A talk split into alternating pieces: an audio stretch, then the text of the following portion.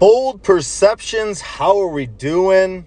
It's Jack. I'm joined here with George. Today we are going to talk about The Last Dance, the latest documentary airing on ESPN on Sunday nights. The closest thing we have to sports right now due to the coronavirus. By the way, I hope you're all all your loved ones are safe and healthy out there. But George, how you doing? I'm doing well, and uh, I'm actually. This is kind of new. This is the first in-person, you know, podcast recording I've done in a while. I think since this pandemic exploded. So, of course, we have our breathable res- respirators on. We're being safe. We're not violating any, you know, moral rules. We're following the rules. We're being healthy, and uh, above all, I'm pumped to talk about the Last Dance. It's it's been pretty captivating so far, and I will say as you can see in the title, I mean, this is the recap of episodes one through four. So if you haven't seen those, turn this shit off.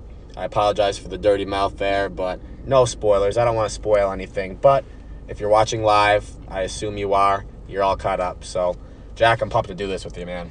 Yeah, this is going to be fun. Coming from a different uh, perspective. Obviously, you grew up playing basketball your whole life. Um, for me, I just was a all-around sports fan and followed basketball. But Hey, don't cut yourself short. You were, uh, you know, you were a bruiser on the football field, a bruiser on the baseball diamond. hey, you know, I uh, I've actually like seen you said, play pickup basketball. You got some groovy passes every once in a while. You know, no spoilers, but I've heard that I was kind of uh, resonate as Rodman, but uh, oh, okay. On and off. The on and off the field, party antics. Anyway, getting into it, let's, uh, as George said, we're going to be recapping episodes one through four. We were a little tardy to uh, dropping one through two.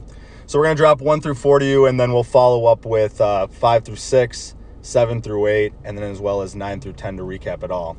But let's uh, let's start off with uh, we're not going to really go actually uh, episode by episode, but really kind of what we've uh, taken from these first three episodes, or first first four episodes. So, George, uh, where do you want to start? Yeah, you know, I would start with the fact that I think at this point there's clearly four main characters. And hey, five and six, maybe they focus on somebody else, throw in some new characters, as every good doc does. But right now, it's clearly, you know, we got Michael Jordan, the GOAT, some people call him. Um, it's MJ, Dennis Rodman, we got Scottie Pippen, and then Phil Jackson.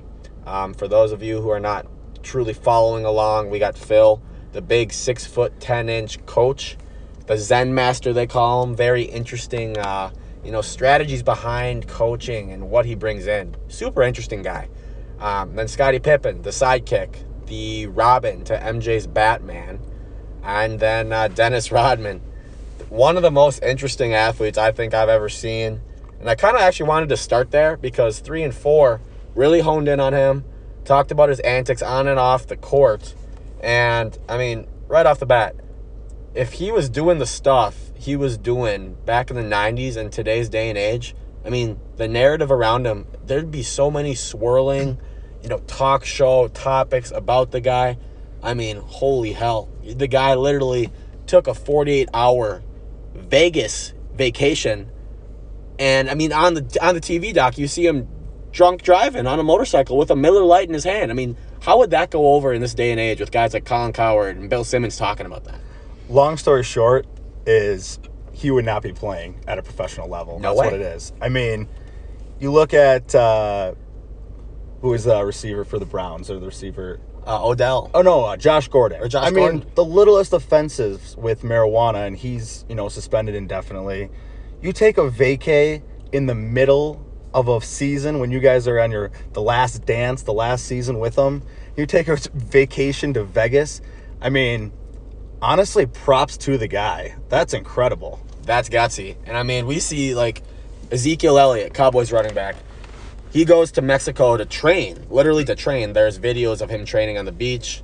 Um, I've never trained on the beach, but I mean, I imagine running uh, and doing ladder work on sand. That's got to be tough. That's actually probably pretty cool way to train. But I mean, we're not talking about Rodman going somewhere to train. We're talking about him asking the coach's permission. Phil Jackson, hey man, I need a vacation. I'm gonna go to frickin' Vegas.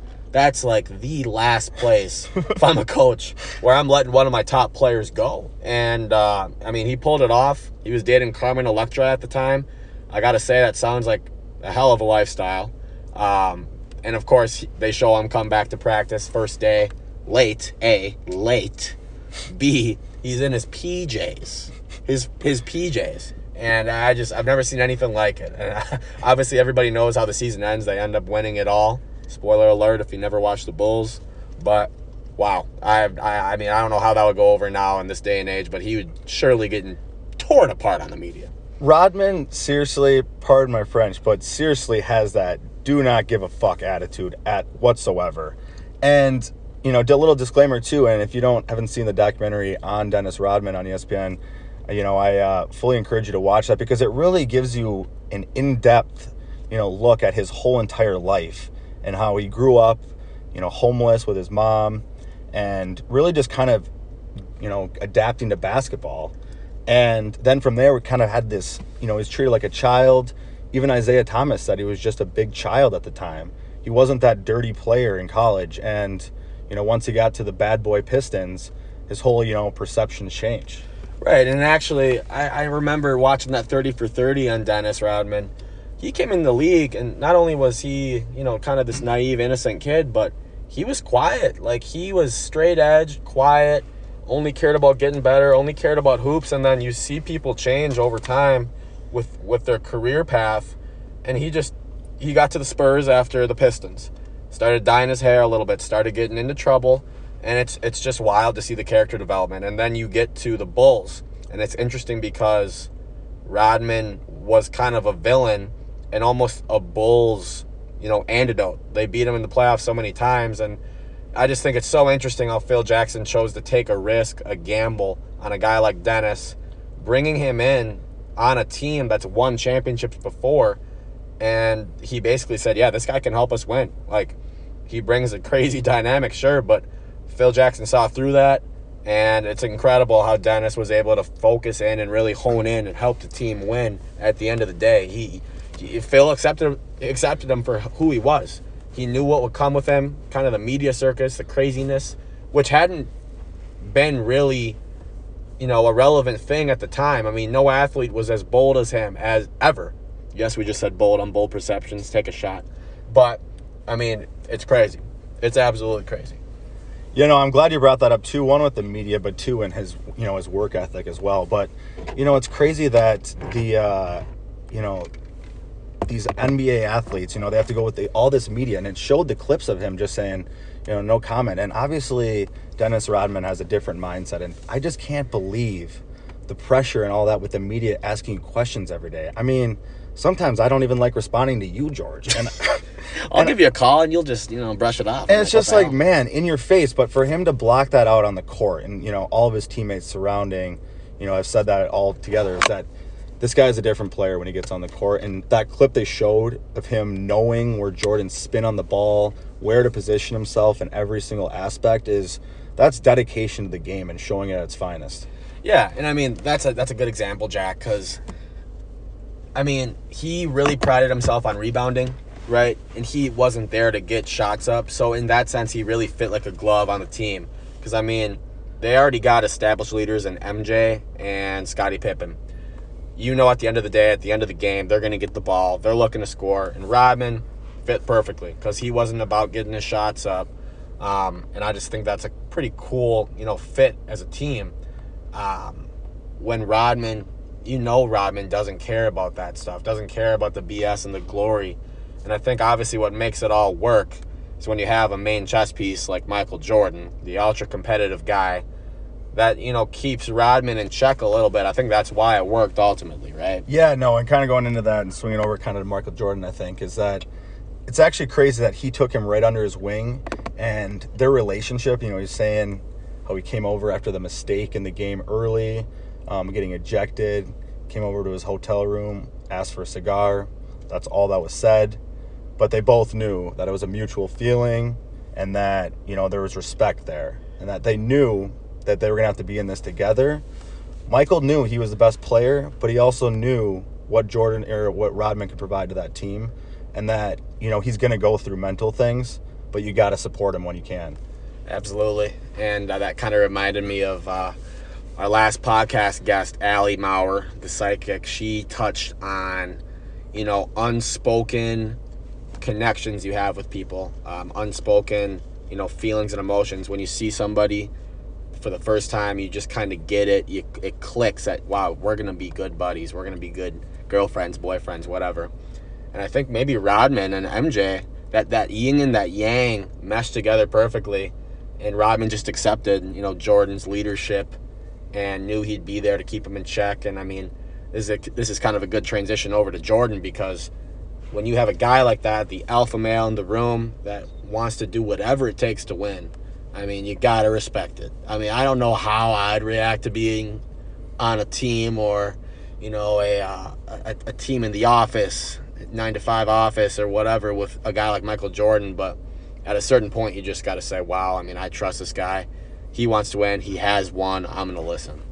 Yeah, no, talking about his work ethic is just it is just unbelievable to me. Unbelievable to me. I mean, to actually have that mindset every single day to go in there and win at practice in the weight room, off the you know off the court, but then ultimately on the court as well. It's actually mind blowing.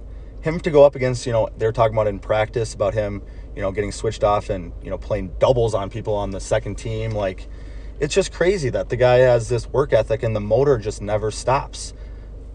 No, never. And another thing I thought was really cool, they showed clips of Phil Jackson, the coach, and Dennis getting along so greatly off the court. Even they were friends, they were buddies. They'd watch film together, and you know, Phil would make little like side jabs at him, and it just showed the true relationship, friendship they have, the unspoken, you know, meshing.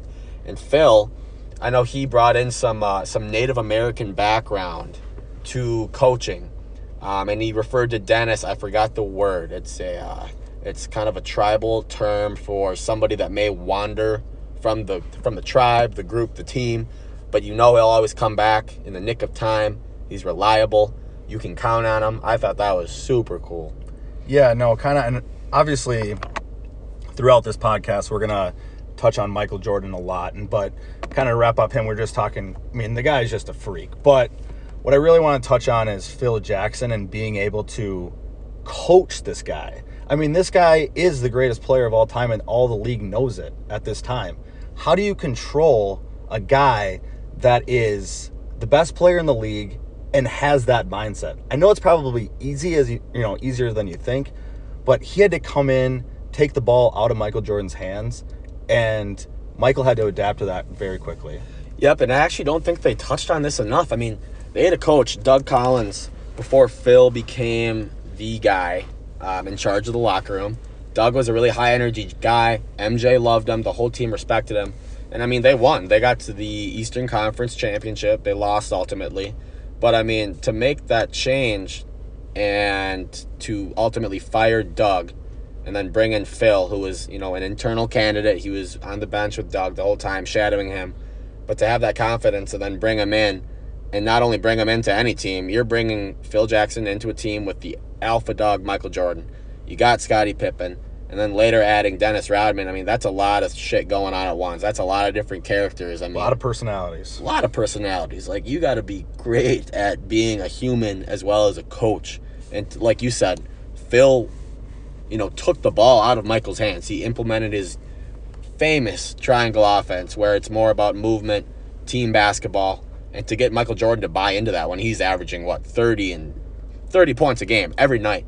I mean, that's that's a hell of a, you know, a shift in mentality from Michael to accept that system for the team's greater good. I mean, I, I don't think they touched on that enough. Like Phil's transition to that offense and MJ accepting that. That's that's another thing that really blew me away. Yeah, that was crazy. And actually, I think my favorite part about Phil was just learning his history about him. Like grew up and played uh, on the Knickerbockers, and but really had this hippie lifestyle to him. So I think you know I grew up in Montana. I think right. Yep. And uh, I think that hippie you know lifestyle is just funny to bring on to you know a big city like Chicago with the best basketball organization in the world. That it's just kind of funny and just op- you know shows the open mindedness that he has to everybody, and really what everybody can learn from that is just adapting to the most dramatic personalities out there. Oh my god! I mean, it's it's basically a traveling circus. It was with all the different guys coming and going. Obviously, we don't even know about you know all the role players that came and went during these years. We know about the staples like MJ, Pippen, Rodman, had Horace Grant, another great player. But to manage all that and then to keep his open mindedness and but stick to his guns at the same time, his philosophy, that's impressive. And uh, it made me think, wow, I mean, I don't think I could ever coach in, in the league. Nonetheless, all these different personalities, but it's a beautiful thing when they all come together as one, win these NBA finals against these these tough teams that are no joke. I mean, you got to be locked in. And like you said, that hippie background, that uh, you know, that go with the flow mindset that Phil had and implemented into his everyday coaching career, that's uh, that's sticking to your guns right there. He didn't he didn't change for anything, and he commanded respect. I mean, it's probably pretty easy when you're six ten. We're what six foot. I mean, we get respect, but not from a physical stature standpoint. I'd say. So I can't I can't relate to that, but geez. Yeah, he's a big dude. How about the really quick interlude? How about his coaching down? Was it in Puerto Rico? And uh, how about the battles they had? They what? What did the owner shoot the ref? Yeah, what the hell was, like- that? I mean, come on. So this guy's been through the trenches. I mean, he probably can't handle anybody. So, props to him. Yeah, no, literally, what was that? To uh, so there was a referee that got shot in the ankle mid game in Puerto Rico. Yeah, for a bad call. What is that? Call of Duty? I mean, that's just. And then you go to Chicago, the bright lights in the NBA. Uh, that's that's what you call having seen things. You know, what's gonna phase you after you see a freaking pistol get pulled on the sideline on the ref who's deciding the outcome of your game. Yeah, no, honestly, to uh, to wrap up uh, Phil, I will say it's gonna be interesting to see kind of how him, you know, he develops throughout this documentary.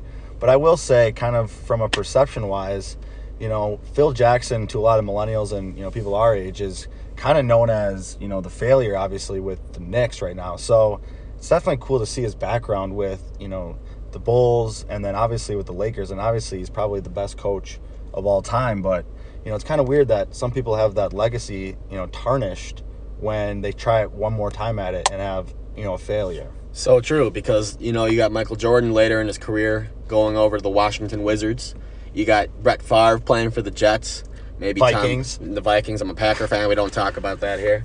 Um, and then we got Tom Brady this year going to the Bucs. And I mean, what's his legacy going to be remembered as if he were to fail over the next two years? Right? It's all perception. It's all what you saw, what you consumed in the moment. Um, and that's interesting because, like you said, Phil ended up coaching in New York, but prior to that, he coached Michael Jordan, won six rings with him, coached Kobe and Shaq. Did he win four or five, Five. with? Yeah, he won five, so he's got more rings than fingers. I think he won two with the Knicks as well as a player. With yeah, as a player, he won as well. I mean, so he knows what it takes, and that's an interesting interlude actually, Jack, because you got all these winners on this team that have gone through the process. Um, they got what it takes to win. They've done it. They've been there, and just trusting that process and trusting that you know life and human experience to get to that pinnacle of their career field, which is you know winning the trophy. I mean, experience and positive thinking and you know positive affirmations. That's what gets you there. Yeah, I know. I kind of forgot about this earlier, but when you said, you know, doing anything to win, it reminded me, and it was just, it stuck out so much, and it was so cool to me that Michael Jordan knew that he had to, fit, you know, take down the Pistons ultimately to get to the finals, and Michael, as a very athletic kid, you know, didn't have much build to him, and you know, he put it on himself to put on 15 pounds Yes, in one off season. just to put it to them and say, hey, we're not going to back down to you. And that kind of goes to, I think, Scottie Pippen went down. He said, do not show any emotion to them. We do not want to think, you know, them to think that we're weak because they're going to keep going. We're going to put it right at him. And I thought it was so cool that he, you know, right after that season, every single one of those Bulls players got in the locker room or the weight room and got better. Yeah, yeah, they use that, you know, that driving internal force because I mean the Pistons beat their ass physically. They're known as the bad boys. They'd knock you down if you came into the paint near the hoop, and they just physically overpowered you. That was their whole game.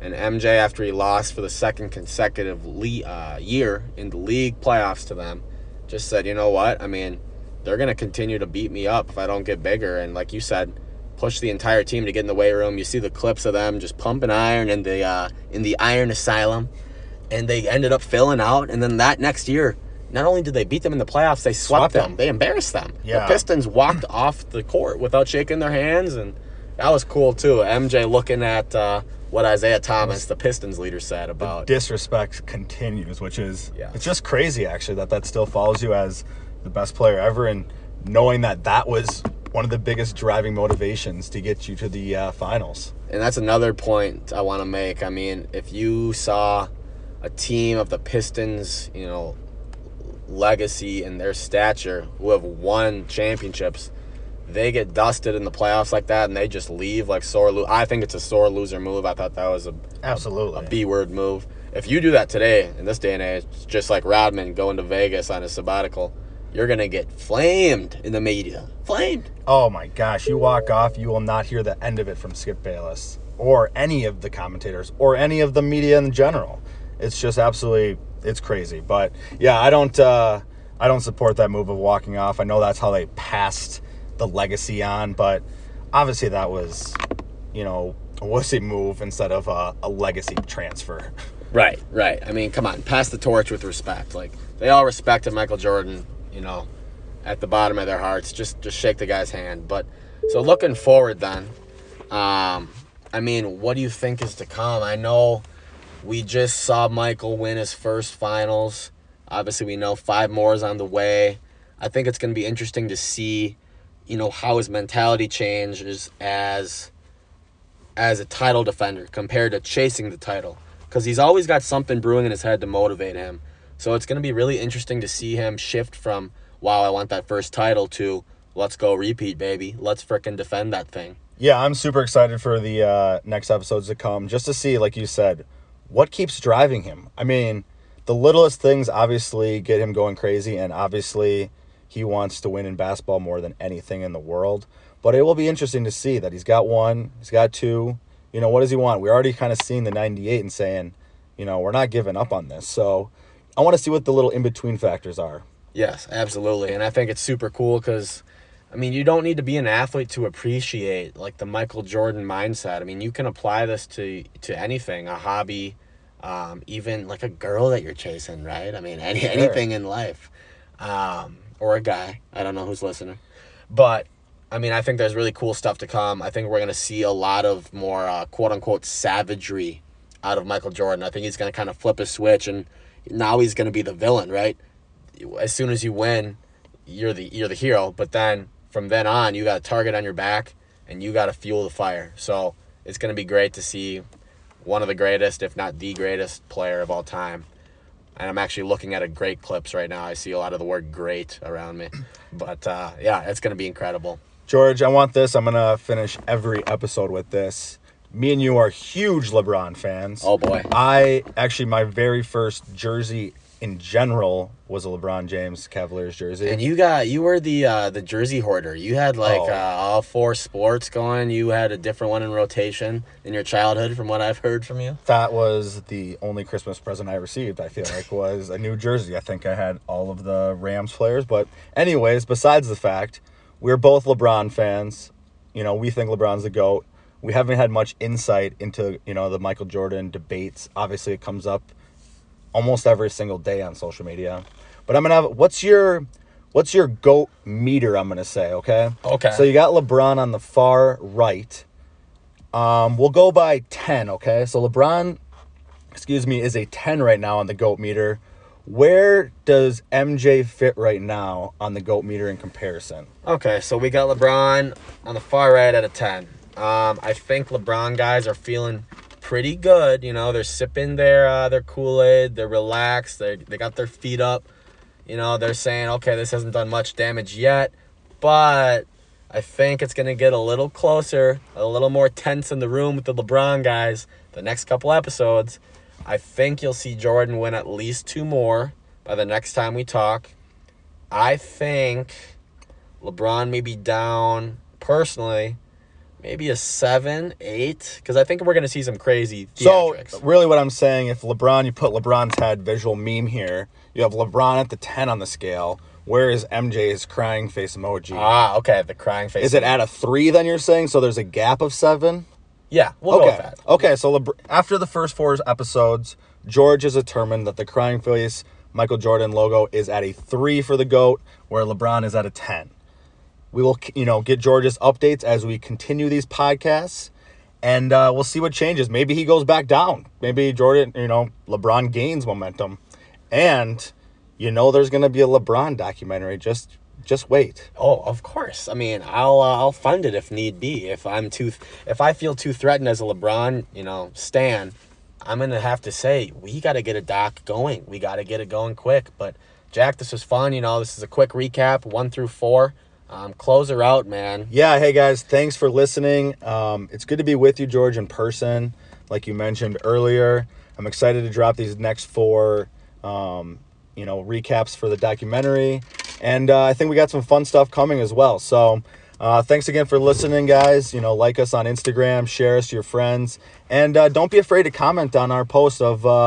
You know what your thoughts are on the first four episodes if you're listening to it. Yep, slide in the DMs. We're real people, real conversations to be had. So again, love you guys. See you next time. Thanks.